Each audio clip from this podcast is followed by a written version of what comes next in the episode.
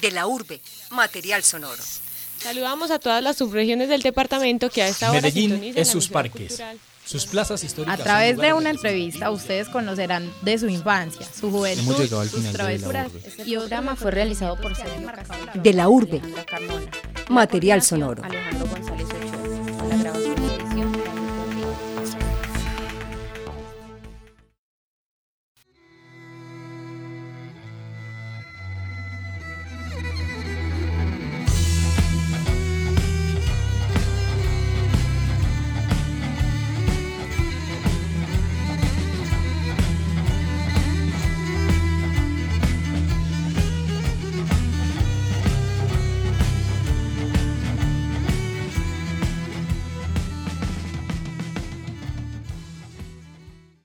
Bienvenidos a De la Urbe. Lo que acabamos de escuchar es un fragmento de la canción llamada Jack, compuesta por el grupo de rock sinfónico BC4. ¿Por qué lo escuchamos? Porque hoy nos encontramos con uno de sus integrantes. Mi nombre es Sara Mesa y estoy con Sergio Rivera, chelista de la Orquesta Filarmónica de Medellín e integrante de BC4. Esta entrevista es posible gracias al apoyo técnico de David Berrío. Sergio, cuéntanos un poco acerca del grupo.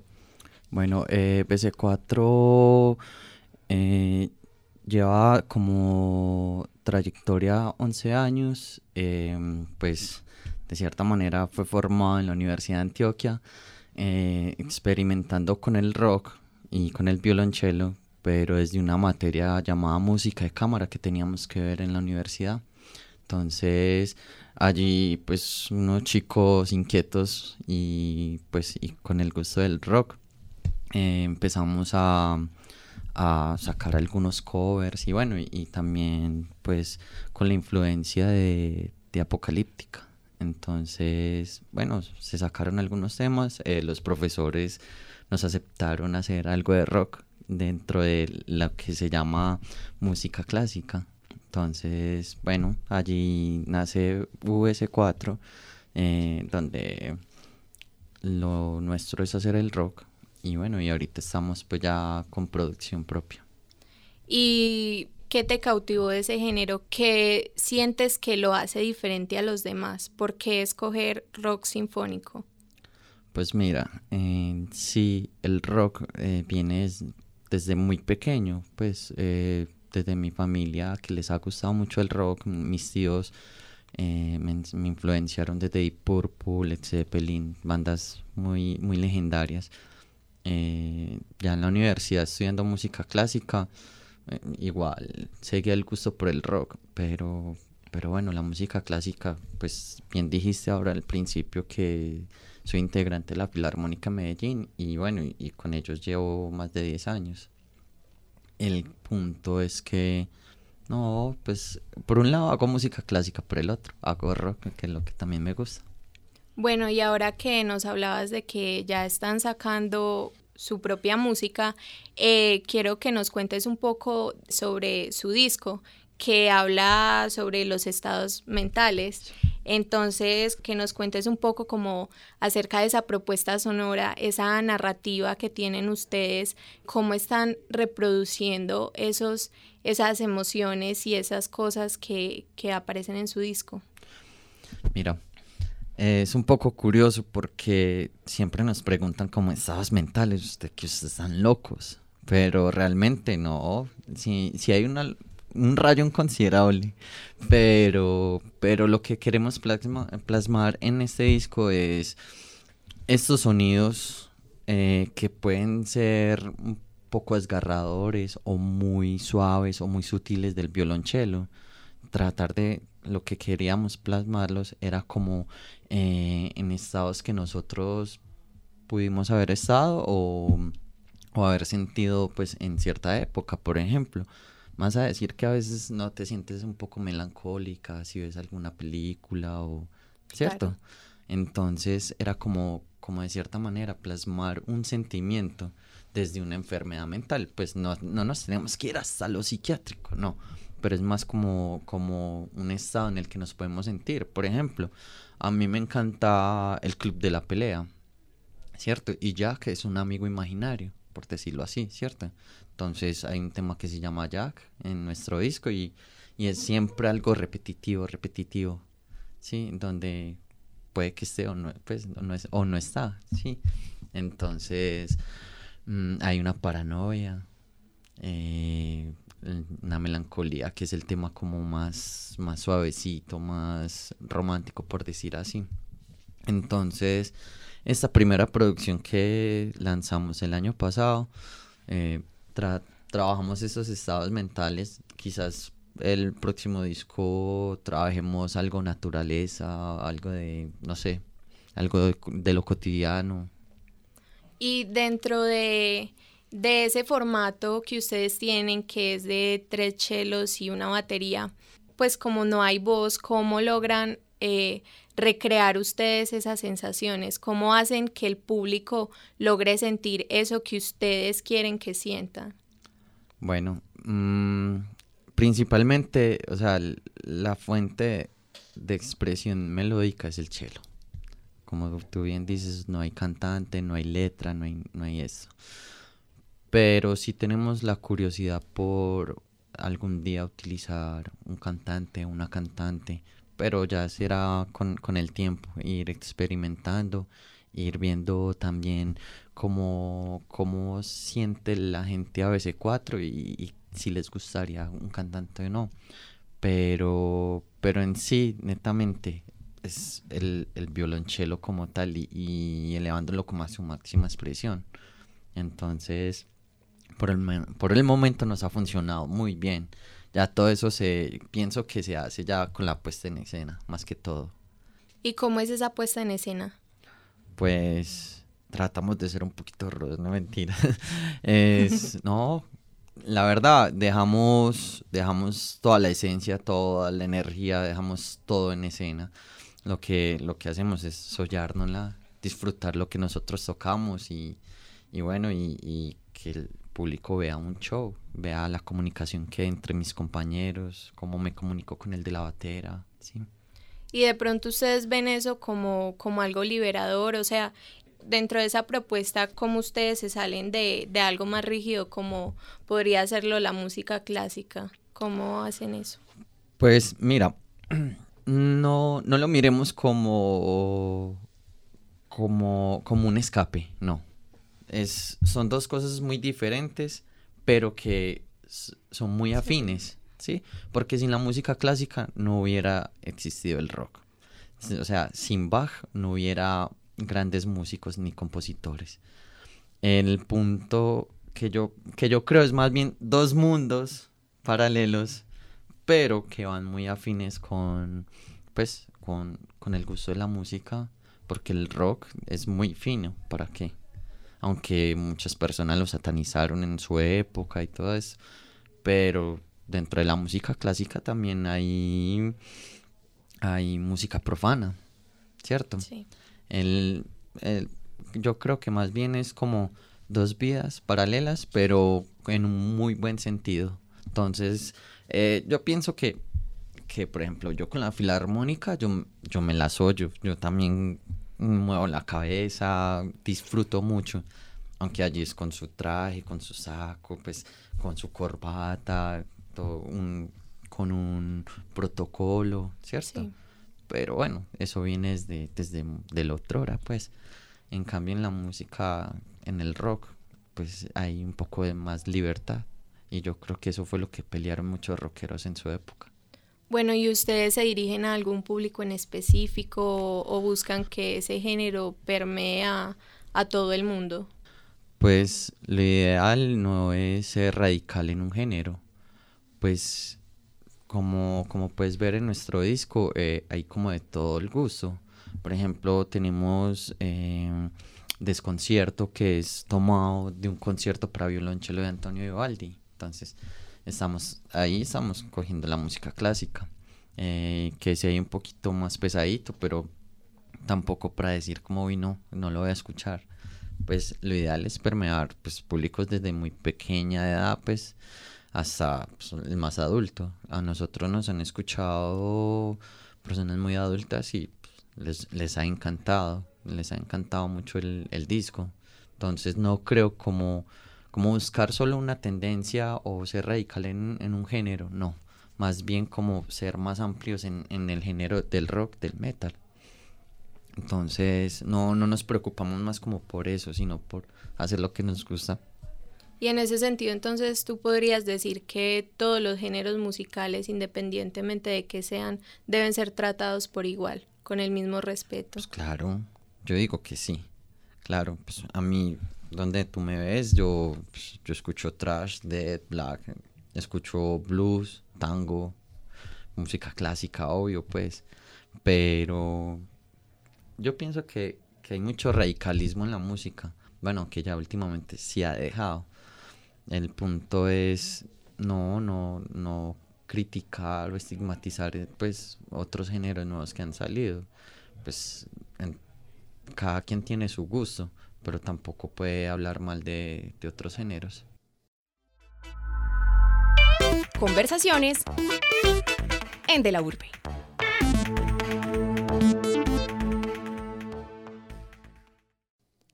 Les recuerdo que soy Sara Mesa y hoy nos encontramos en De la Urbe con Sergio Rivera, músico de la Filarmónica de Medellín e integrante del grupo de rock sinfónico BC4. Y de pronto nos puedes contar un poco de tus inicios, cómo comenzaste en todo este tema de la música, cuánto tiempo duró tu proceso, por ejemplo, me contabas que empezaste en la red de escuelas de música de Medellín, cómo fue ese proceso y sí, que me cuentes sobre eso. Mira, yo, pues sí, mis inicios en la música fueron con la red de escuelas, ¿cierto? De, de Medellín. Eh, no, no, me acuerdo bien hace cuántos años, pero sí son muchos. yo recuerdo que mi madre llegó un lunes y me dijo, vaya, haga algo, vaya a la escuela de música y, y presente el examen. Ah, bueno. Fui y lo presenté, era un examen normal como de, de actitud, de aptitud y, bueno, y cantar alguna que otra notica por ahí. Entonces, bueno, eh, presenté el examen, ya los días me dijeron que había pasado. Tuve una reunión con el director y el director me dice, bueno, hay violín, viola, violonchelo y contrabajo. Yo pues, me distinguía el violín y le dije, aquel violín. Me dijo, no, escoja otro. Hay mucho, todos quieren tocar violín, escoja otro. Ah, bueno, uno de esos de por la mitad. El violonchelo. Ah, pues bueno, el violonchelo. Al otro lunes empecé con mi, con, mi primer profesor que tuve en violonchelo, Juan Pablo Martínez. Eh, empecé la primera clase y yo, uy, qué cosa tan grande, tan brutal, tan me encantaba mucho. Un recuerdo muy bonito que tengo de esa época es a cómo olía el arco, lo que uno, la parafina que uno le echa al arco, como a ese pino cuando tú vas al campo y, es lleno de pinos, como a eso. A eso, ese es mi recuerdo como de, de la sensación de la primera vez que yo tuve el chelo en las piernas, imagínate. Mm. Entonces, no, me enamoré del violonchelo y ya de ahí para acá entonces, bueno, en, sus años eh, con la red pues viajamos mucho y sí, se hicieron muchos conciertos, muchos eventos pues importantes. Ya después mm, me presenté a la Universidad de Antioquia y empecé a estudiar el preparatorio, después la carrera y bueno, ya llevo que cinco o seis años de graduado en la Universidad de Antioquia. Bastante. ¿Y en algún momento pensaste estudiar otra cosa? Ay, pues la verdad, Sí, pero, pero estoy muy contento con, el, con la música. Pues ahorita si estudiaría otra cosa, pues que todavía no sé aún, pues sería por hobby, ¿sí? Pero mm, netamente estoy esperando es como para hacer la maestría con, con la universidad. ¿Y de pronto piensas que la música es algo que se ha implementado más en la ciudad o, o es algo que se ha dejado mucho de lado? Eh, los programas que existen acá, no sé, ¿qué opinas sobre ellos? Pues mira, pues sí, pues creo que soy una buena persona y, bueno, y, digamos que si eh, la red de escuelas no hubiera existido en esa época, digamos, no que estaría mal, pero, pero sí fue una oportunidad de vida que, que como a mí, a muchos otros jóvenes, de la ciudad desde hace 20 años o ahora en esta época se le ha dado. Entonces, así como la red de escuelas de música, la red de danzas, la red de teatros, todo eso, o sea, todo lo que es cultura, entonces muy bienvenido. Y acá en la ciudad ha habido muy buena, muy buena recepción en cuanto a eso. Además empezó en una época muy violenta, sí, ¿no? La verdad sí, terminando ya pues que pues lastimosamente hablando de eso, pero sí terminando mucho la década de, Pablo Escobar y todo eso. Comenzó las redes escuelas. Pero pero yo opino que pues, aquí deberían de invertir más en cultura. Mucho más.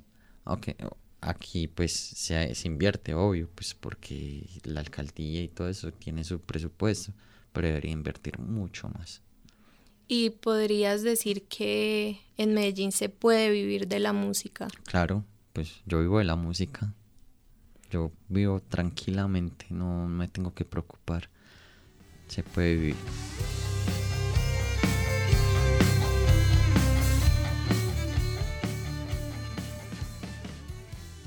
Bueno, y, y volviendo un poco al tema de su disco, de pronto serías capaz de, describirnos con palabras alguno de los estados que pusieron en, él.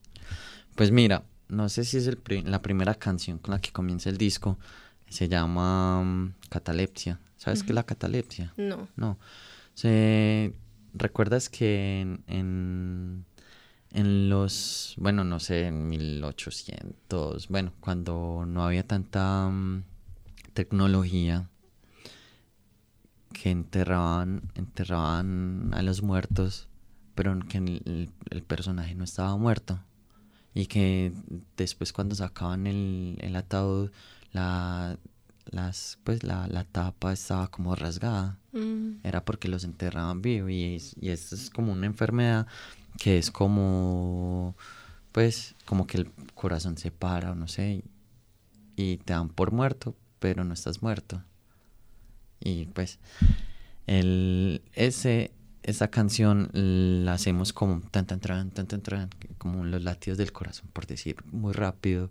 Y eh, en el intermedio de la canción hay unas campanas que son como las dos campanadas de como de Hamlet cuando muere, eh, algo así. Entonces unimos como todo esto con, con la música. A continuación escucharemos un fragmento de Catalepsia.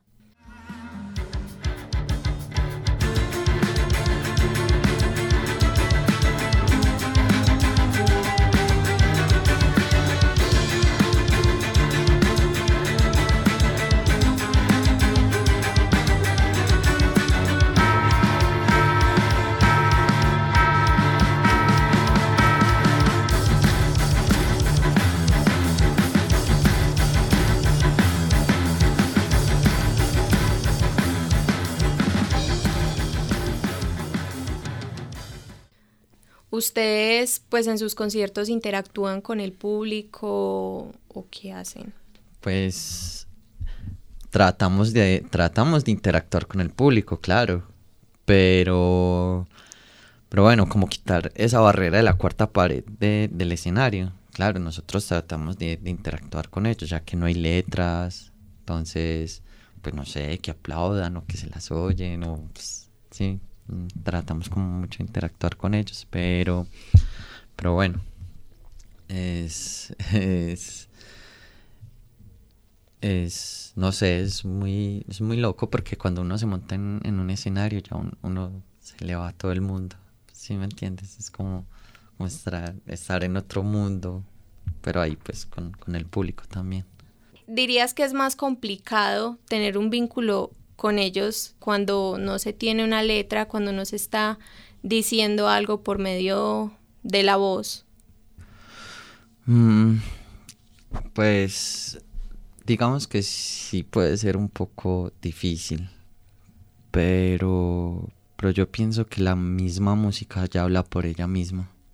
Entonces, bueno, digamos que si tú quieres vender, ponle una letra mañé decir una letra mañé pues a una canción y, ya y, eso puede vender muy fácilmente porque cuando son son cosas muy sencillas que uno no tenga que procesar tanto, pega mucho, ¿cierto?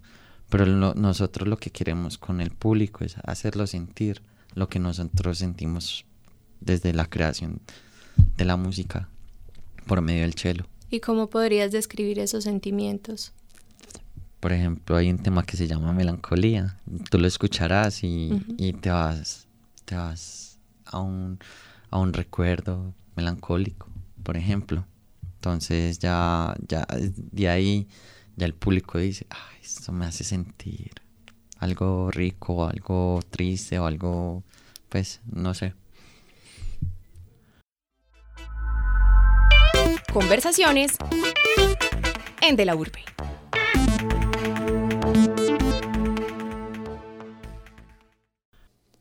Les recuerdo que soy Sara Mesa y hoy nos encontramos en De la Urbe con Sergio Rivera, músico de la Filarmónica de Medellín e integrante del grupo de rock sinfónico BC4. Cuéntanos un poco sobre algún viaje que te haya marcado. Mm, bueno, eh, siempre los viajes traen cosas bonitas, de personas muy bonitas y bueno, y y experiencias muy diferentes.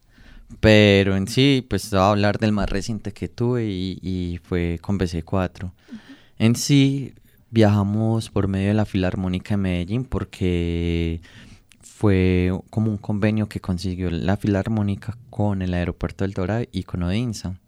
Entonces nos llevaron como, o sea, Filarmónica representando a la Filarmónica de Medellín, pero como BC4. Todos los pues los cuatro integrantes de la DBC4, todos somos músicos de la Filarmónica. Por ejemplo, el baterista es percusionista de, la orquesta, que se llama Daniel, y mis otros dos compañeros chelistas del grupo se llaman Sergio y Freddy Navarro.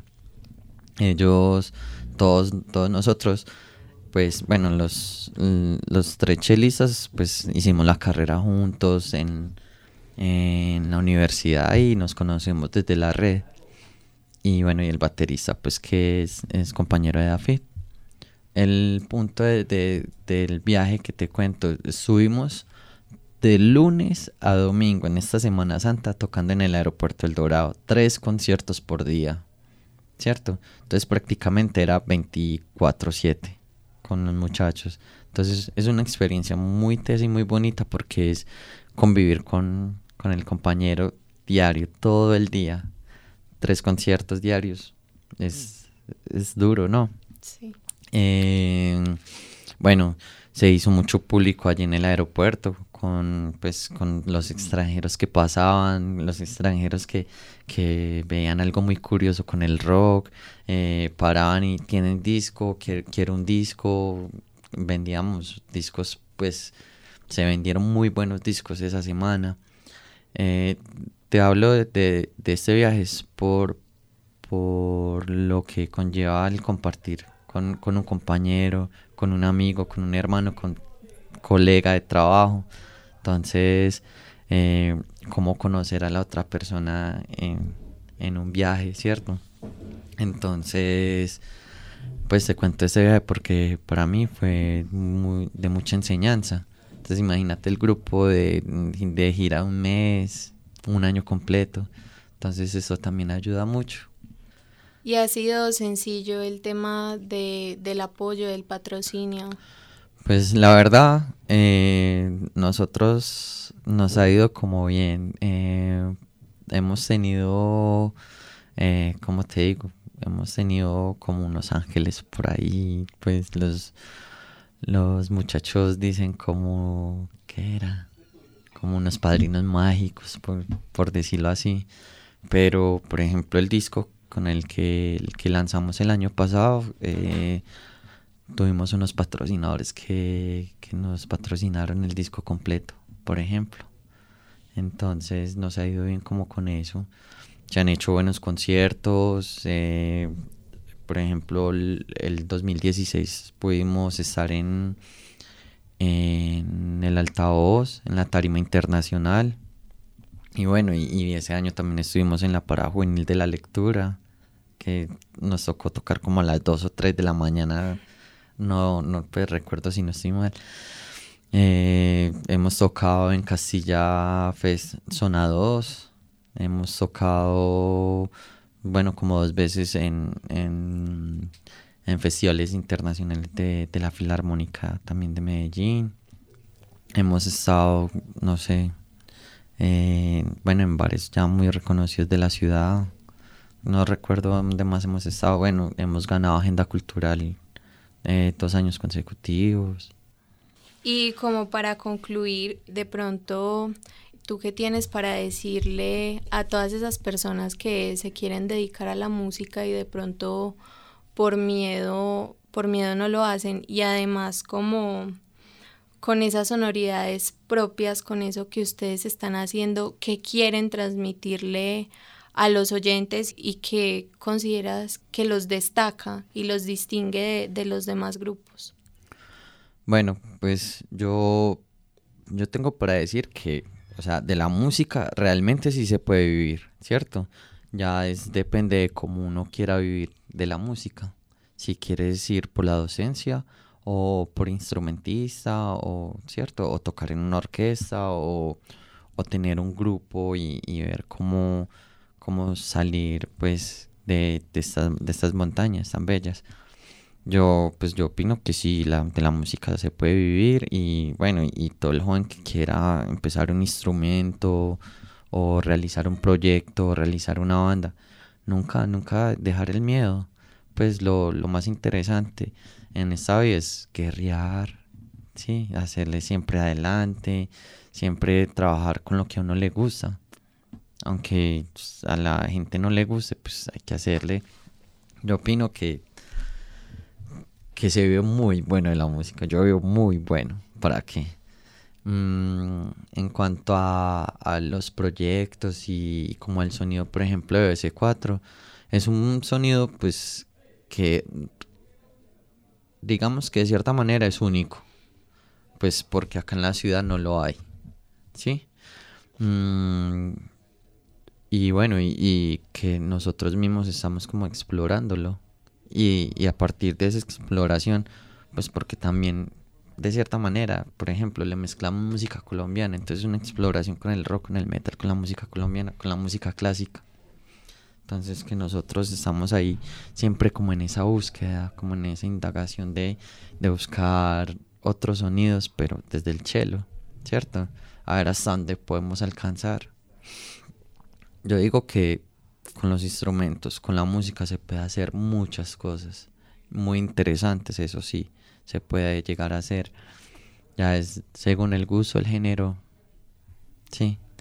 Mm, yo yo siempre a los alumnos o a los chicos eh, que, que, les recomiendo, no, nada, indagar, qué les, que lo que les gusta, eh, qué músico les gusta, todo eso, recomendaciones así de este tipo, para, para que la mente de ellos se abra un poco más. Perfecto, Sergio, muchas gracias por tu tiempo. Gracias por la invitación y bueno, y, y bueno, muchas gracias también a la Universidad de Antioquia pues por, esta invitación y a vos. Esto ha sido todo por hoy. Les recuerdo que estamos en De la Urbe, mi nombre es Sara Mesa y acabamos de entrevistar a Sergio Rivera, músico de la Filarmónica de Medellín e integrante de BC4. Gracias por escuchar.